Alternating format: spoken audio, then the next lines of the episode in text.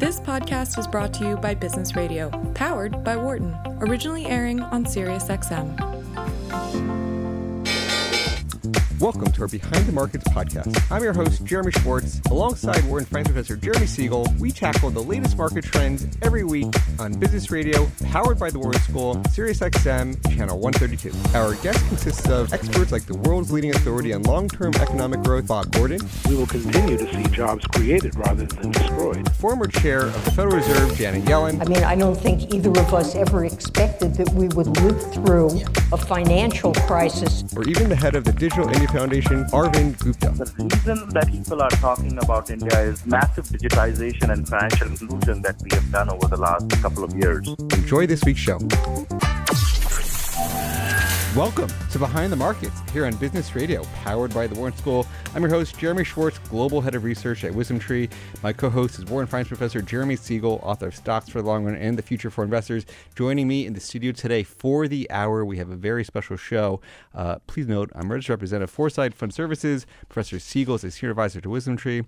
Discussion is not tied to the offers of investment products, and the views of our guests are their own and not those of WisdomTree's affiliates. This is our first show at our 12 p.m. time slot, uh, and starting today, Behind the Markets will be live every Friday at noon Eastern Time here on SiriusXM channel 132. You should also follow the channel at his new Twitter handle, which is S. SXM Business at SXM Business on on Twitter, uh, and really, what a great day! Um, you know, we the very first show Professor Siegel did uh, for Behind the Markets, he had Bob Shiller on, uh, and the second, the very first time we're doing this new broadcast at twelve, we have Bob Shiller on, and and Bob has a new book, Narrative Economics: How Stories Go Viral and Drive Major Economic Events. Uh, we're going to get to talk to him about his new book. Uh, but professor, before before we do that, I know you always like to talk about what's going on in the markets every week, and we are still at new highs on the S and P. They're they're hanging in there. Yeah. So when there's a tweet that there's a deal, the market goes up 150 points, uh, and then when there's a tweet we're not quite there at a deal, it goes down 150. I've, it's bouncing around like a ping pong ball, but definitely. Uh, you know, we talked about last week that great employment report. I mean, I think the background uh, has changed. Uh, the recession fears, as you were just talking about, you know, but just uh, uh, before before our noon show, uh, have definitely dissipated dramatically. Um, and so, you know, the market is hungry for a deal. If if there's a deal with a reduction in tariffs, you're going to get a 10% rise in this market. I think pretty easily um, uh, in in in here, uh, and I think that's what uh, that's what they're looking for. I think it's also interesting, of course, um, you know, on the political front. Uh, Bloomberg um, suggesting that he might uh, jump into the market. Uh, I heard Dan Loney say that uh, our, our Twitter feed is 50 50. The betting markets are 75% that he actually uh, will uh, jump into the Democratic nomination. Um, I my take. A lot of people are saying, "Oh, we can't win. A billionaire can't win," and all that. But my, my take is that, uh, yeah, it's definitely a long shot that he can win. However, uh, could he be a kingmaker here? Uh, he could he get enough votes that actually could throw the nomination um, uh, next summer to one of the more moderate uh, Democrats? Because the race is definitely tightening. Uh, Warren, who looked like he, she was running away with it just a month ago, is really dropped dramatically. I mean, she's still the front runner in the betting markets, but the polls have tightened. Buttigieg has certainly surged. Uh, people are looking for a moderate, and uh, clearly uh, Bloomberg is there. So, uh, you know, he he he, even without winning, uh, he could get a block of votes. I, I think I heard. Um, earlier today that uh, 24 Democratic primaries, independents are allowed to vote. And in 19 of those, even Republicans are in, uh, allowed to vote. So there's a, a, a, much more moderate block out there that could definitely be attracted by Bloomberg and give him a, a sizable chunk of um, of, uh, of votes uh, by the time the election comes. So, it, I mean, it's um, What do you think about? I, I saw somebody, you know, I forget who it was on Twitter, say, well, maybe they he'll he's just trying to enter the race so he can join the vice president ticket of Buttigieg's party and spend Yeah. unlimited billions I- to help I- support uh, Buttigieg. Yeah, I, I mean, I, I've thought that too with, you know, Buttigieg, Bloomberg, or is it Bloomberg Buttigieg? Yeah. Or, uh, you know, uh, one or the other because they're both moderates, and Buttigieg, of course, would have the younger vote and yet a stabilizing vote there on on Bloomberg's side. Uh, that's a that's definitely a possibility too. I mean, I think there's a lot of possibilities that are are opened up, and um, uh, it's exciting to see. Rates have moved back up. Rates are Whoa. rates yeah, are really I mean, uh, well, with the the better economic news, you know, you would expect those rates to go up with with more of a possibility of a trade deal. Again, it's not done deal, but that uncertainty. Uh, is eliminated. Uh, you know, you you really did that, and you really kind of almost got a panic yesterday in the in the ten year market. Really saw the uh, that bond kind of break through some uh, barriers, and looks like it could be heading heading towards two. The good news is we've really righted the term structure. Now there's it's it's uniformly up. Uh, in all the Treasury maturities, and I mean, you know, that basically is, uh, you know, good news uh, uh, into the into the future. Now, you think the long term rates are going to stay constrained, but how do you think about where, in this low rate world, how do you think about the, the longer term end of where the rates might normalize to? Yeah, I mean, I you know, I, I, I you know, we've talked about the fact that I think we're in a permanently lower interest rate world. Um, what that does mean to me that I don't. I mean, I think that the the the, the ten year might not go above two and a half percent. Um, uh, and bounce really between two, two and a half, or one and three quarters and uh, two and a half, depending on the strength of economic. But uh, again, it's it's proved to be such a huge, excellent hedge against the risk assets, and the demand is just uh, you know really astronomical for for anything that is a hedge, and so it's being taken up. And despite a trillion dollar deficit, which dumps all these bonds onto the market, it's really been absorbed really easily on on. Uh, uh, on the markets here. So, uh, uh, you know, at, at, this point, I, I, think we're in a permanently lower interest rate world.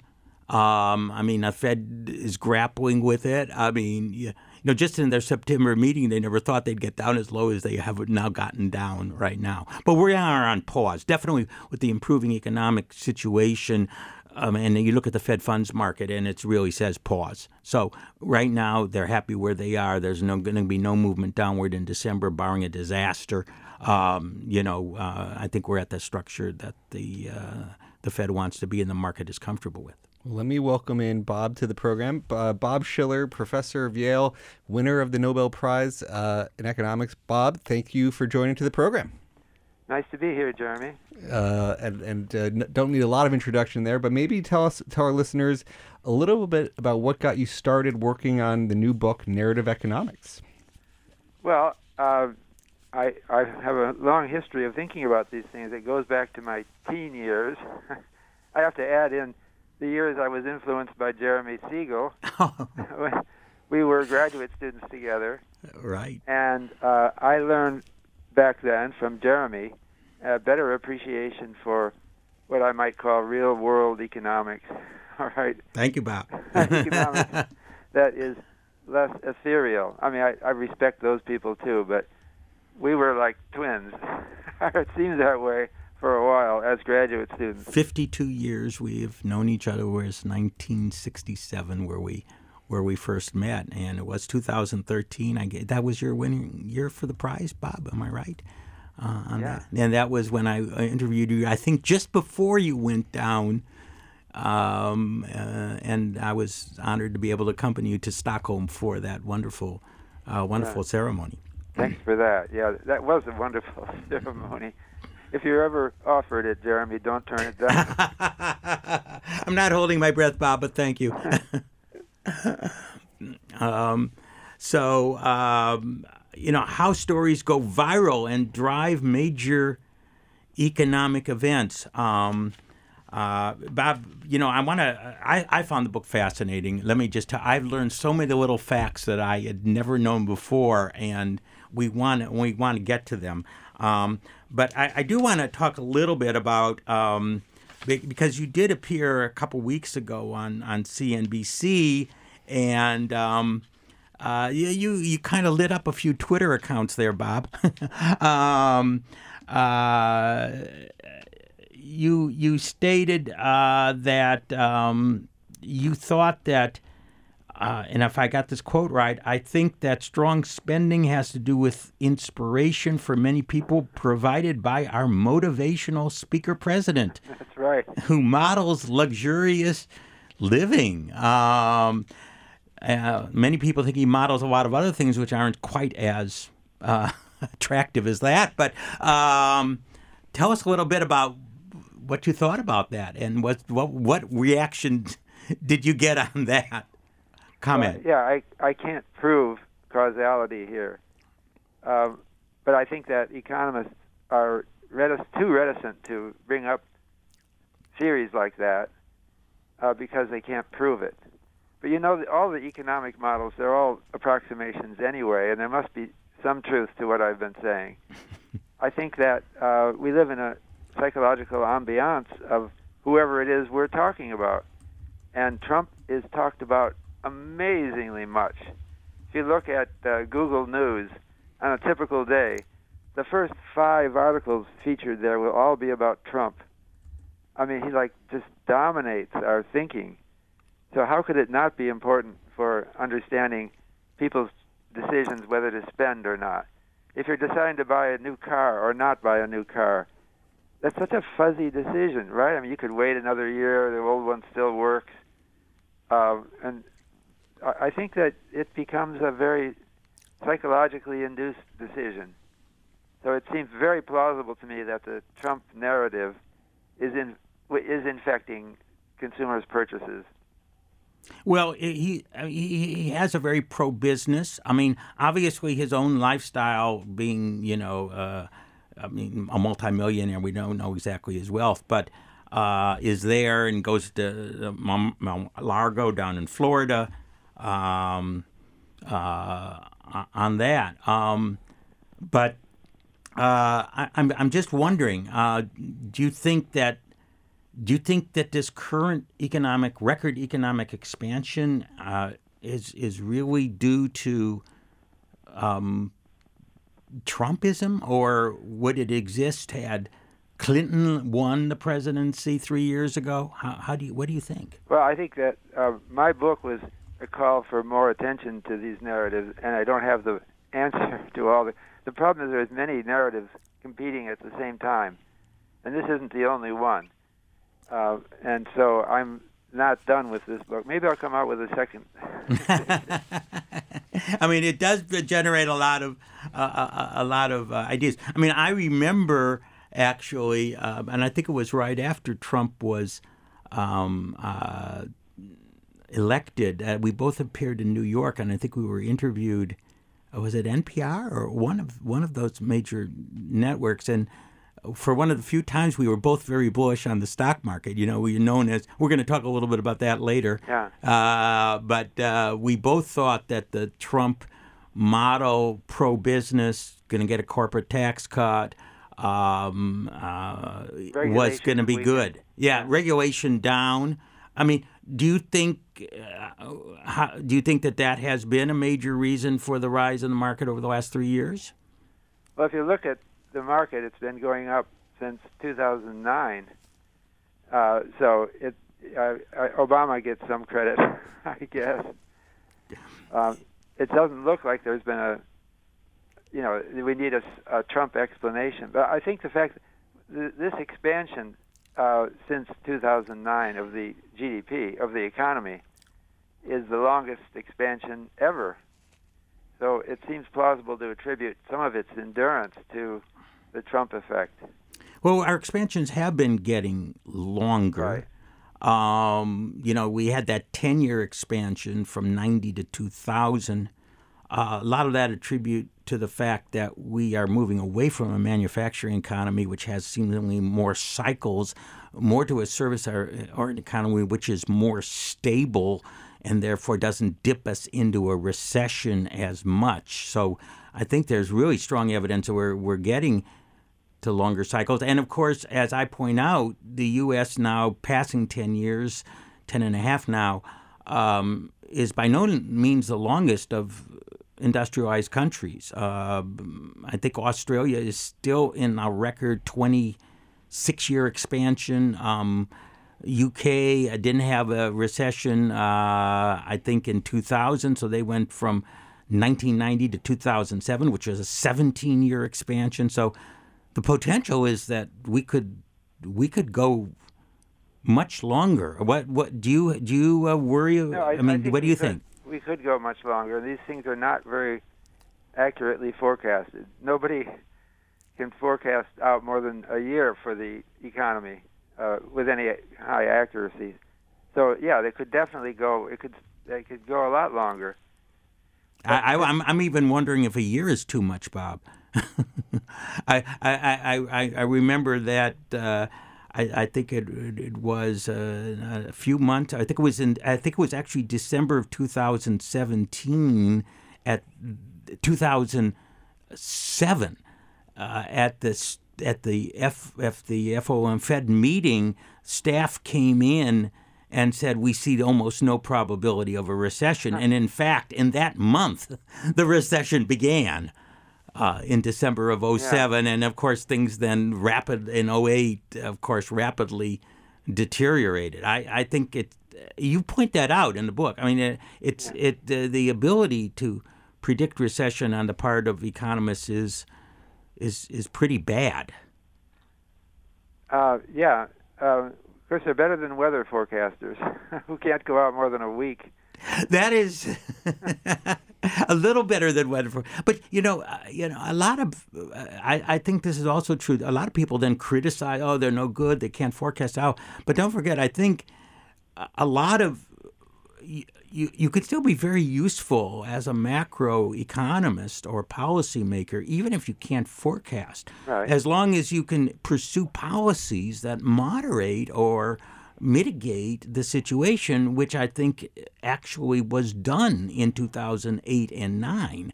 Um, I mean, I'm, I'm a pretty big fan of Bernanke and the aggressive policy stance he took. He couldn't, he, it's absolutely true. He did not predict that recession. Um, but uh, you know, the policy responses that he took were aggressive, and um, I think made it uh, much less uh, serious than it looked like it could become. Well, I'm an admirer of Ben Bernanke too, but I think that part of what he informed them wasn't uh, abstract economic theory so much as history. Yeah. And one thing he wanted to stop was bank runs, right? I think he learned from Milton Friedman. Don't you think monetary history of the United States was important in his thoughts? Uh, definitely. I mean, I don't know if you could call that a narrative. You don't actually do that, but you know the the, the yeah, and we're going to talk about the Great Depression because that's I think a fascinating part of your book. You know what caused it? What did people say caused it?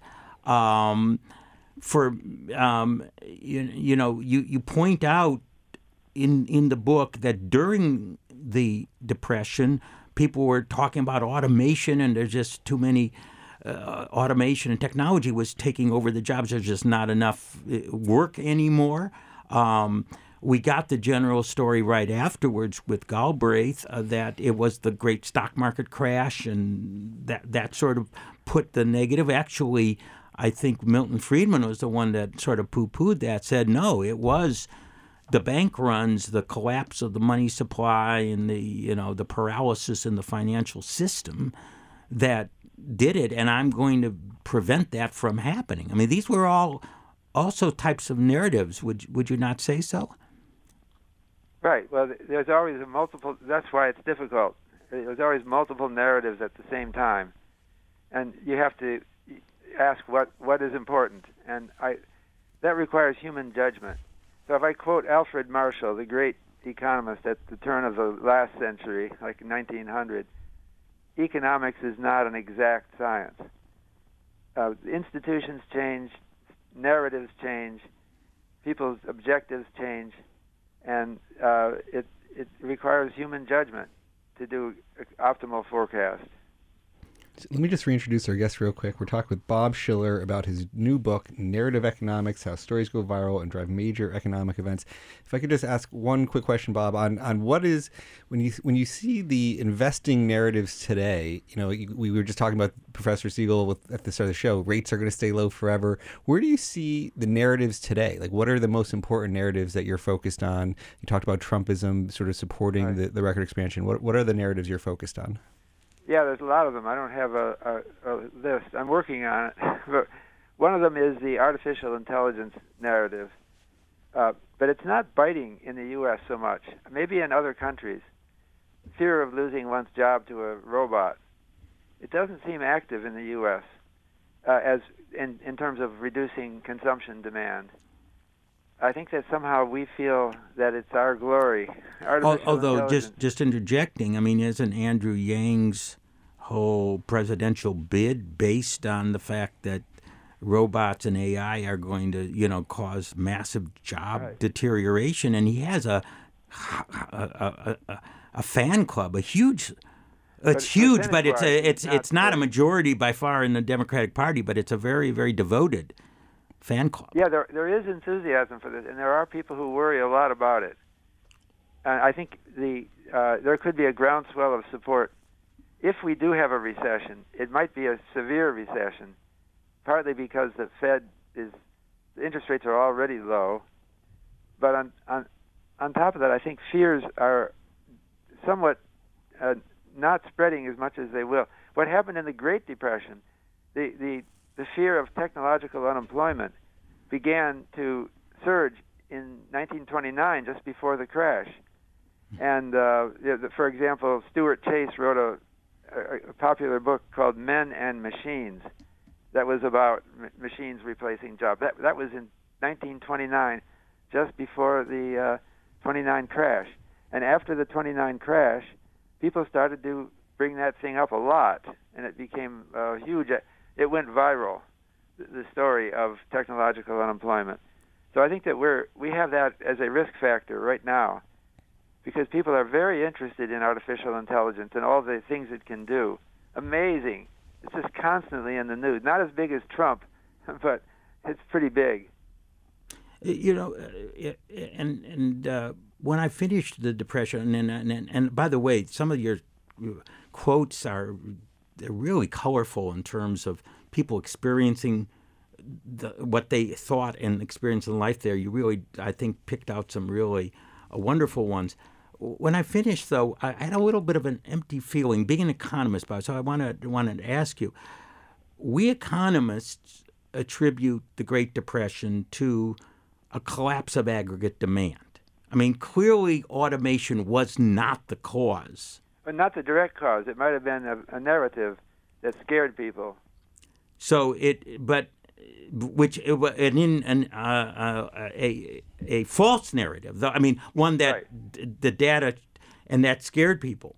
Um, that, that was one of his interesting points that the truth doesn't matter. That this sort of fake stories spread more than the true stories. And do you think that discouraged? Right. So, d- d- but now, was it a collapse of consumption or investment? I mean, that or there was too much speculation or the you know the negative the negative story that that was told was when the stock market crashed people thought oh my god the good times are over. We overextended ourselves. Um, uh, is that that was, was the narrative yeah a big narrative. Was that and and and then the, the question was is there anything we could do to get out of it? Now as economists we, you know, Keynes was saying we've got to have expansionary policy. Of course, monetary policy, basically interest rates were zero. We were we were kind of in that zero lower bound there, and he was the one who started t- talking about deficit spending, um, government spending, um, and, and it was it was a new theory at that point. Obviously, it hadn't filtered. It wasn't even accepted by most economists in the 30s. It wasn't until the 40s and later that it became really uh, uh, prominent uh, there. But uh, you, you, you didn't mention the Keynesian, the rise of Keynesian economics, or at least I don't remember that in in in, in that narrative. Uh, the rise of yeah, well, Keynesian economics actually dates back to the 1890s a little bit. If you read Robert Diamond's history of Keynesian economics, uh, it, but it wasn't yeah, it wasn't uh, considered uh, um, worked out by theorists. But people were doing a little bit of expansion there during the Depression of the 1890s. You, you know, That's when uh, Minneapolis uh, dug one of its lakes. You know, there's beautiful lakes in Minneapolis. They're artificial. One of them is at least. It was dug out by hand labor during the Depression of the 1890s. But they didn't have. Yeah, they didn't. have you mean they didn't need it, but they just wanted to employ people?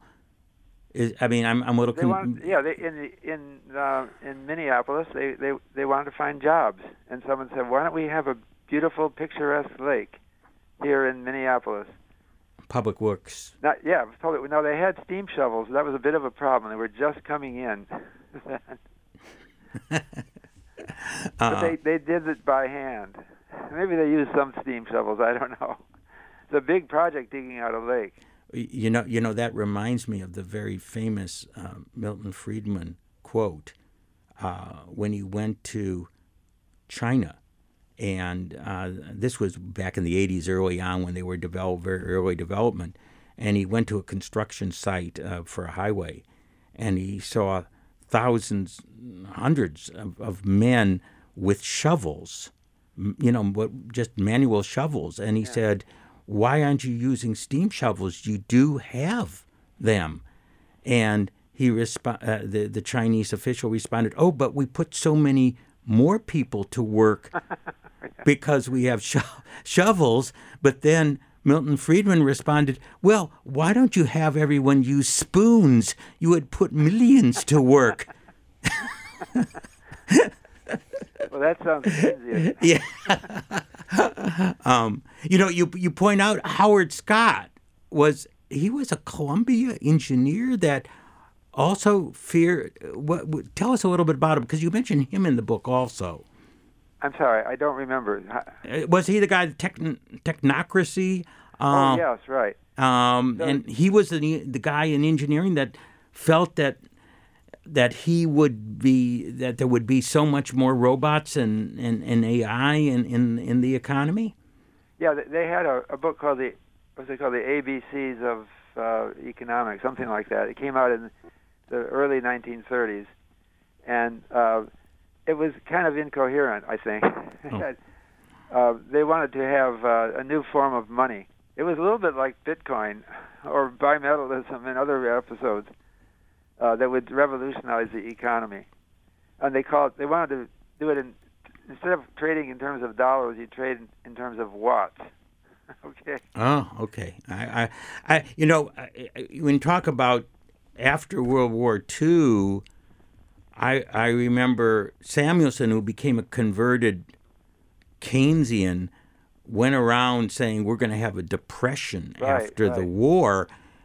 Milton Friedman said, really, well, if you know, if you keep the money supply healthy, uh, you're not going to have one. We didn't have one. I mean, it was sort of that was sort of a big surprise. I mean, it um, all the GIs that were coming back from the war really stimulated the economy. Of course, it was healthy. There was optimism. Young p- people, the baby boomers, which you also talk about, I think, really interestingly in the book. We've got Nobel Prize winning economist Robert Shiller, who just published the new book, Narrative Economics How Stories Go Viral and Drive Major Economic Events.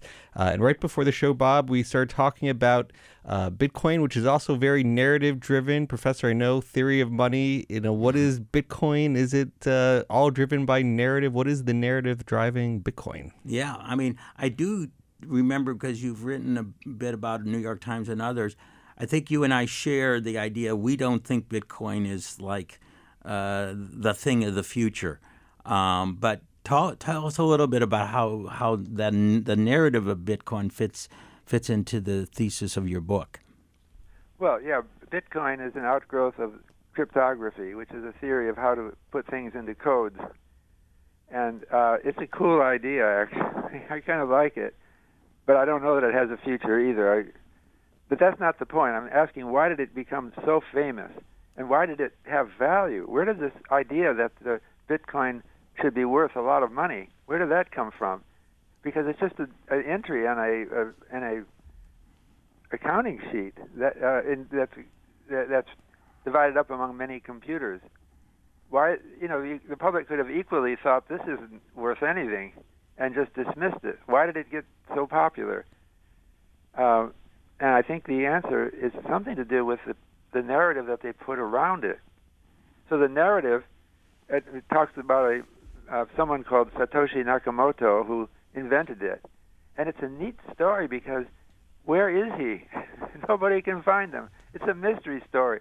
Nobody ever me- mentions having even met him. So he just communicated by email to people and got them willing to start Bitcoin. So it's a neat story, and it's, it's cool because it has to do with computers and advanced computer science. Now, now there is, uh, you know, uh, let, let, let me give you the case for Bitcoin. I mean, I think there's many more cases against it, but, um, uh, uh you know, we, we have money uh, that's produced by the government and controlled by the government. And, you know, we, we, we transfer it through bank deposits. Um, uh, with without too much ease. I mean, we're being weaned from a checking system, but transfers are still not really easy. Uh, here's a, a, way to transfer purchasing power. And I think one of the big attractions in its early use was actually the anonymity of the transfer. Um, uh, if people didn't want to be traced for tax reasons or legal transactions reasons, Bitcoin was uh, the the uh, uh, so-called uh, asset of choice or currency of, of choice. So in that sense, I mean there there would be reasons for people to want to actually trans uh, uh, transact in some sort of an anonymous, uh, untraceable asset. Do you do you think that that uh, has some weight, Bob? That's that is part of it, absolutely. Uh, so it's uh, including criminals. Yeah, who, yeah, uh, absolutely. Who want to? Uh, yeah, the early use of the Sil- on Silk Road with what what was his name, Ross Ulbricht, who invented that, and and and and we all know that actually now when if you you know these cyber pirates uh, when they freeze your computer, I mean they demand payment in only Bitcoin. They obviously don't want anyone to be able to trace it. So in a way, it sort of replaced uh, suitcases of hundred dollar bills which have to be physically transferred between agents. Now it can be transferred electronically uh, through Bitcoin. I mean, that I think produces its own demand. Now, obviously, the the enthusiasts and those that are trying to convince individuals to buy it are not telling that story. They think it's you know the wave of the future in terms of a non-government controlled asset that has a limit to how much it's going to be and and therefore would not be inflated away in the future and um, can be used by transactions. Um, but right. the, uh, the, mythology of it is, yeah, that governments commit crimes too. It happens in history. When when I visited Lithuania, someone there told, brought up Bitcoin, and he said, "You know, when the Russians took over, the Soviets took over in the 1940s, if you were a person of any means, you lost everything, and they." Sh- they took your house, they took your portfolio of uh, investments, mm-hmm. and they sent you to Siberia, and you couldn't come back for 25 years. so, what if, he said? What if I had Bitcoin back then? and uh, I I could have waited out the 25 years and come back, and I'd have it all. They can't take it away from me. They don't know my uh, private key, they can't take it away. Right. Uh, of course, I, I, guess another thing is you could try to bury gold or or transfer it to someone. Of course, the best thing to do is if you could get out. But that that's uh, that that's a that's an interesting point. It's with when somebody does a physical thing, they cannot actually lay claim to that. And uh, who knows? I mean, you know, through history, that that that certainly has happened. Um, so it's, it's, like this self-reinforcing feedback loop that the narrative wins, the Bitcoin becomes the sort of key new asset, just like gold sort of yeah. didn't have a case until it became like the asset, and now Bitcoin's the digital gold. But don't forget, gold was the original money. I mean, silver, maybe copper. I mean, I knew it, it, it was metal that had a value that was very close to the, the stamp on it. Yeah. Now, of course, as governments went on, they stamped more value on it than the value of the metal because they wanted to earn seigniorage, et cetera, and so on. And then we went to paper money, which was ultimately, you know, trust in the government, not inflating it away. But, you know, gold was the original, really the original money back two, three hundred years ago. Gold coins were good around the world. And, um, but they were a physical thing that you had with you. And, you know, if someone was going to come and get you, you know, where could you hide them? Where could you transfer them? Um, that's why some people actually put their wealth in diamonds because there was you could get millions of dollars in a much smaller amount and and be able maybe to to hide it and uh, be able to do it. But you're right, Bitcoin is something that they can't get the physical uh, uh, uh, uh, limit on. And diamonds aren't divisible. Yeah, uh, and they aren't in the divisibility of of of, of, of the diamonds uh, on that. Um, uh, let let's let's move a little bit. Um, I mean, you talk a little bit about the bubble 2000. Um, you you don't mention um, the CAPE ratio. I know you and I have discussed that a lot over over time in terms of uh, the valuation of the stock market. Um, I know our listeners out there want a little bit, Bob, about. You, you said you thought this uh, expansion could continue longer. What do you think about this bull market that that we have? Uh, the, the, the what? the bull market that that we have running so long. I guess since 2009 we have not had that 20% decline yet. So it's it's not the longest I think in history, but I think it's uh, uh, you know it's it's certainly among the longest. Yeah, well, I, I, I don't claim that I can forecast accurately. My CAPE ratio only forecasts about a, a quarter of the variance of stock returns, so and, and long-term returns. So right now, uh, the CAPE ratio is around 30, and it's suggesting a uh, return in the stock market if you just take this historical relation of something like four and a half percent. Is that real or nominal? It- that's nominal. Well, yeah, it, it, these calculations are there's different ways of doing it, so it might be, it might be a little different from that. But uh, it, it it it might and, and given that uh, short rates are or, or, or and long rates are still low, the alternative isn't so good. Okay. Uh, so I'm not so negative about the stock Now, market. was it four and a half percent? uh, I'm sorry, was that real or is that nominal? That's nominal. That is nominal. So with two percent inflation, it's two and a half. yeah. which is much lower than the historical average. Um, Right. uh, now, I, I know that, uh, uh, you know, knowing that you were going to be on, um, I asked Jeremy um, here to do a little bit of updating of your CAPE ratio. Um, as you know, or as our listeners might know, that Bob's great innovation with the CAPE ratio was actually using a 10 year average of past earnings rather than this year, next year, or past one year, or whatever. Um, it did a much better job at long term forecasting than, than the one year. Um, also, we are just now coming out of 10 years of that terrible earnings in 2009, right, Bob? So, in a way, those some of those very low numbers are dropping out and will be dropping out very soon. Um, and about uh, Jeremy, uh, did we we if if We were if we did the forecast, what do we get for that CAPE ratio uh, in the next year? If you just kept the same prices for next year and earnings were basically flat from this year, I think you go from 29 and a half to 27 and a half, something So that's like two. And if you'd actually get some increase in earnings in the following year, get down to about 26 or so, Uh, 26, 27. I think we yeah, it was like 27 4 versus 27 6 It wasn't that Okay, much well, of a wasn't much different. If you if you assumed earnings were going to grow. Right, right. Does that does that that makes it a little bit better, does it, Bob? If we can. Well, any price price earnings ratio is uh, uh, is problematic. It's just one measure. But how about going to quarterly earnings? How about doing price earnings ratio with that would be even worse. That's going the other direction. But if you did that, I think earnings were negative in the uh, fourth quarter of 2008 on the S&P 500. yes. And so you can't even compute a price earning. It'd be off to infinity. Right, right, So that doesn't make any sense. right. No, you you need you you need you need some sort of average. Um, now, of course, and and this reflects a little bit about what we talked about earlier.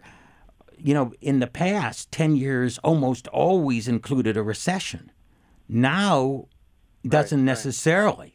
So you when you say cyclically adjusted, you're you're you're you're you're you know it's a little bit uh, it's a little more problematical if we were going to get to decade long expansions you know what is the right level to use um it's it's it's uh it more w- wouldn't you say maybe maybe we need more a time period Well, yeah, I've thought of waiting, doing a weighted average of earnings with exponentially decaying weight. Yeah. That would give you not as much of an overvaluation, certainly, because of that weight of 2009 being so strong in. I think it's mostly out now. the- The the uh, well, anyway. yeah. yeah. yeah. Well, we did get it down to, as as, as Jeremy said, into 27 points lower, Yeah.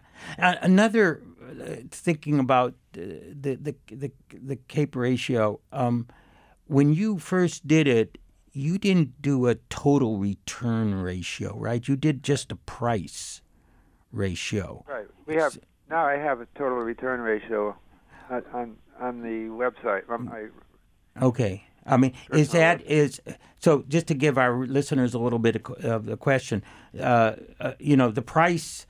There's two factors in terms of, return for shareholders. One is the dividend, and the other is the capital gain.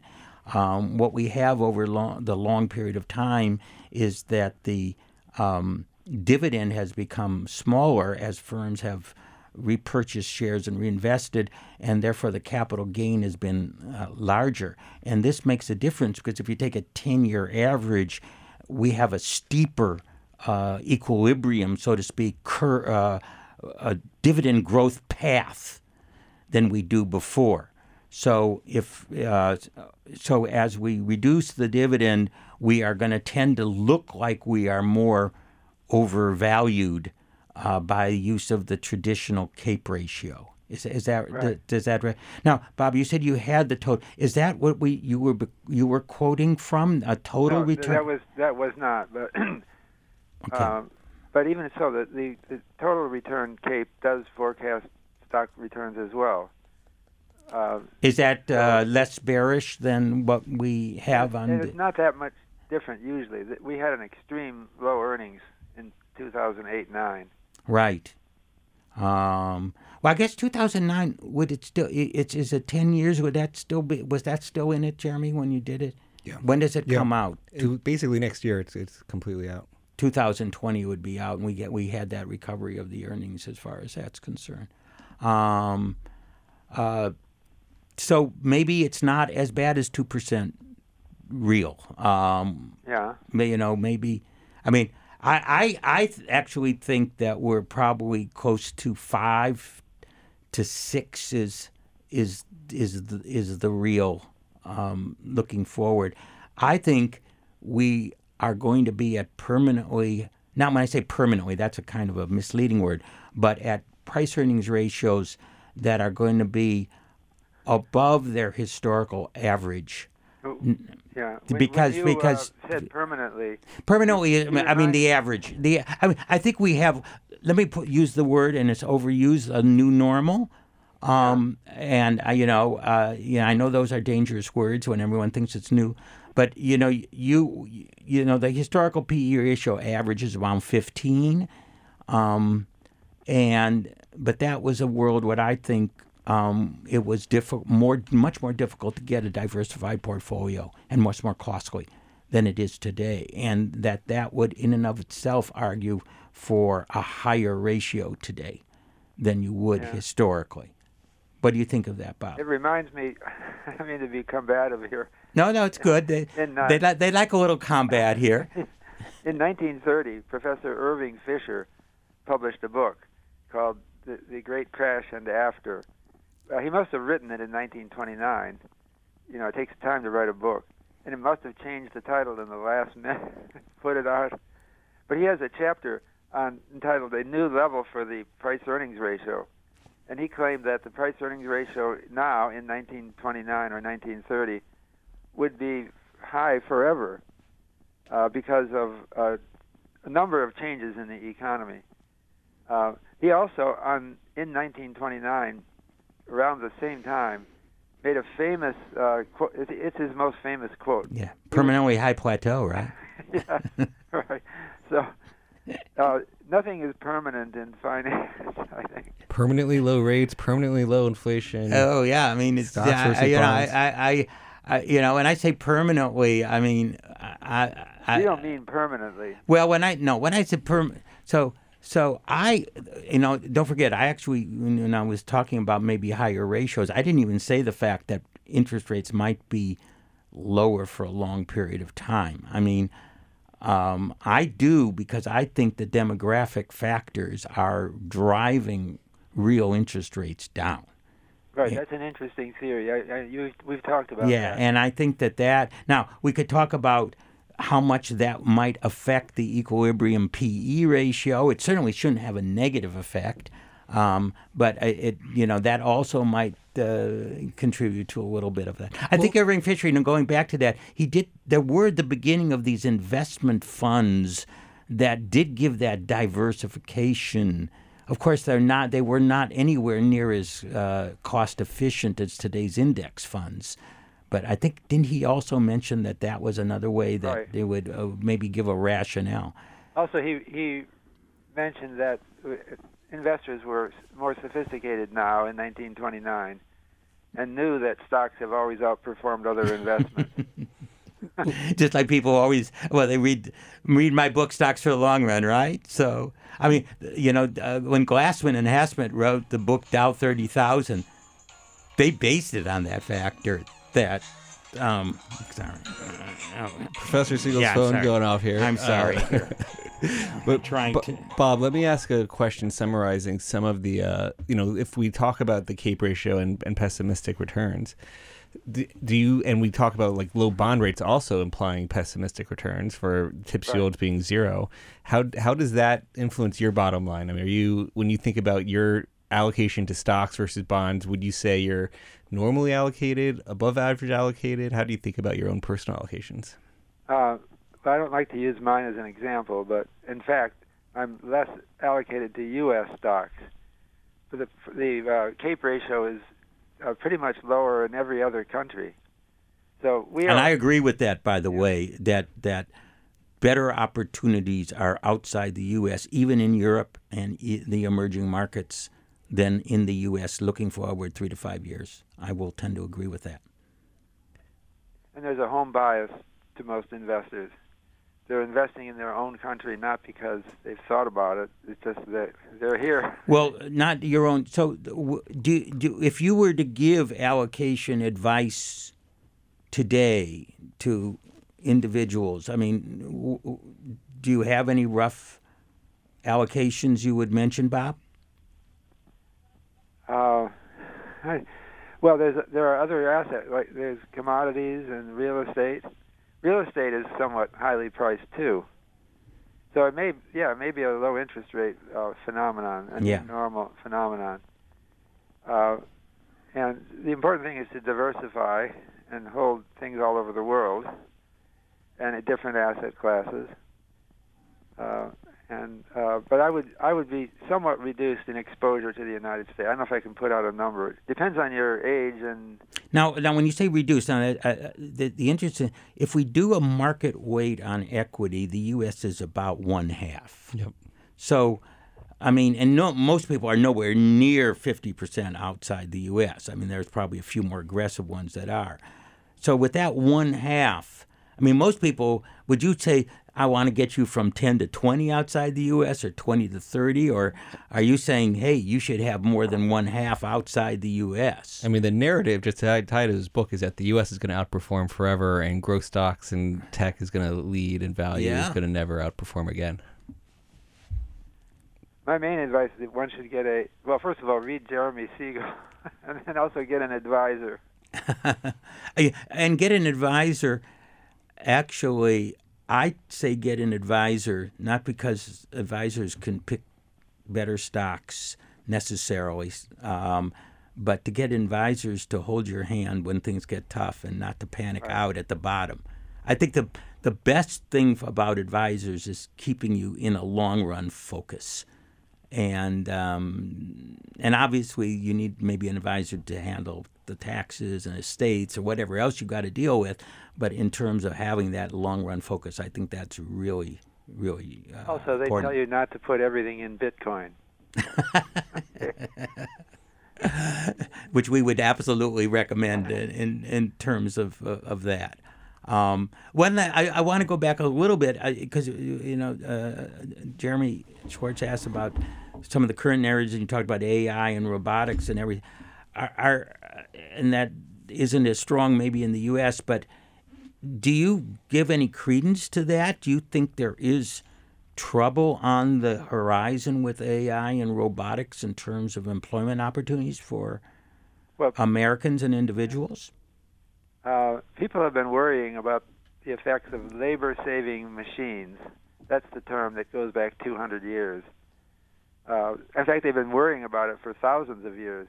Aristotle worried about it. A brief paragraph in one of his books uh, in ancient Greece. Uh, so it hasn't happened yet. So far, it's been making our lives better. On the other hand, artificial intelligence is really changing fast. And I don't know when, when, but there, there, there, there could be a time when there aren't jobs for a lot of people. Uh, they're more trouble than they're worth to the, an employer when he can get a machine to do it. And that that could come. I don't know how soon that will come. It's definitely a worry for our time. And some people say that whether you know, there will always be new jobs for people. But I, I compare. It was Vasily Leontief who said, "What about horses?" Okay, there were a lot of jobs for horses a hundred years ago or two hundred years ago. What happened to the horses? they didn't find other jobs. They ended up in the slaughterhouse. And so the same thing could happen to people of low uh, of low market value. Well, that is a pessimistic note to end on the program here. But Bob, uh, thank you so much. Always a pleasure. We had Robert Shiller, uh, author of the new Narrative Economics. Uh, Professor Siegel, thanks for joining us in the studio for the hour. Our producer Patty Hall, sound engineer Dion Simpkins. On our new time, 12 o'clock Eastern every week. Have a great week, everybody. Thanks for listening to the Behind the Markets podcast. If you want to learn more about WisdomTree, visit wisdomtree.com. You can also follow me on Twitter at Jeremy D. Schwartz. I'd like to thank Patty Hall for producing our live program on SiriusXM channel 132 and our podcast producer Daniel Bruno. Join us next week for another edition of the show. For more insight from Business Radio, please visit businessradio.wharton.upenn.edu.